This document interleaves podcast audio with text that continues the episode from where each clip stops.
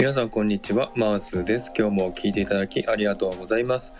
えー、サクッと韓国語ライブなんですが今日のですね夜9時に、えー、やろうと思いますので、えー、久しぶりになりましたけども、え皆さん来ていただければと思っています、えちょっとねいろいろありましてですね、えアシスタントの方が、え辞めてしまいましてですねで、えこれから探していこうと思ってるんですが一応ですね、え今日は私が一人でやっていこうかなと思っておりますので、え韓国語ですね、えまたあのいろんなトピックとかね、えそういった表現を勉強していきたいと思いますので、えー、ぜひですね、えー、来ていただければと思思っております。本日夜9時からですね、えー、サクッと韓国語ライブを始めます。えー、たくさんの方のご訪問お待ちしています。で、内容はですね、えー、一応ノートに、えー、まとめてありますので、えー、ノートのリンクを貼っておきますので、あらかじめ予習していただければと思っております。はい。では夜9時お待ちしております。では皆さんよろしくお願いします。